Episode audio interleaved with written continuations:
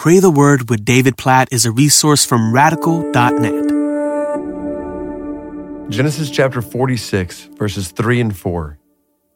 Then he said, I am God, the God of your father.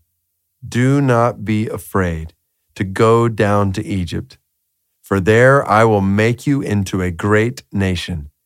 I myself will go down with you to Egypt, and I will also bring you up again, and Joseph's hand shall close your eyes. God speaks these words to Jacob he was very hesitant to go down to Egypt, even after learning that Joseph was there. I mean, to move his family to settle in Egypt brought all kinds of fear to Jacob, which is what I love about this verse. God comes to him and says, I am God, therefore you do not need to be afraid. I am going to go with you to Egypt, and I'm going to bring you up out of Egypt. I read these verses and I think about when we make difficult decisions in our lives, when we step out into the unknown, which we all do in different ways. Not that any of us really knows anything about what the future holds, but when we make decision, we have to decide, okay, am I going to go this way or that way? Am I going to lead my family this way or that way. And there's all kinds of fear that can well up in us. But in the middle of that fear, to be able to look up and see God is with me.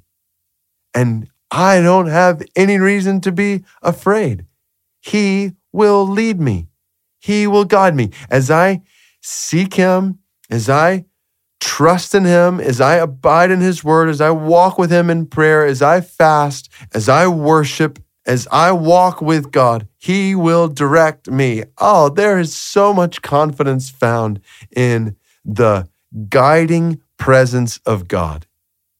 And so I want to encourage you with that today. I, I don't know. I'm guessing some of you might be making major decisions in your life. Others of you might might not now, but you might in the future. Just know that God is God, that He is with you, that He is leading and guiding you as you are seeking Him. Therefore, you never have reason to be afraid. Sure, there's all kinds of unknowns. I was talking with somebody who's uh, making a move right now the other day, and uh, they were just talking about all the unknowns in their life and their family and just what's this going to be, what's going to happen there. And Oh, I get the questions like, yes, and there are so many unknowns, but isn't it good to know that God is God, that God will be with us?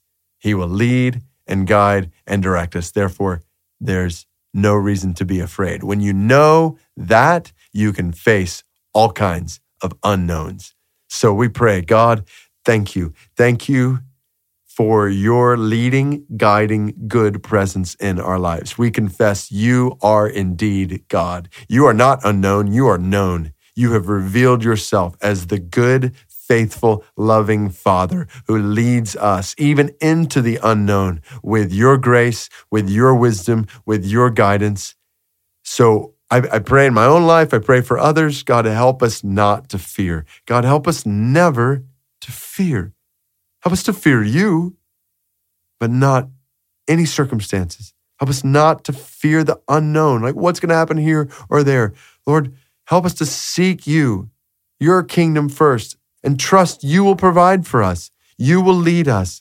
You will grant us all that we need to know you, to glorify you wherever you lead us. So we praise you for the humble confidence that is found in following you with no fear. In Jesus' name we pray. Amen.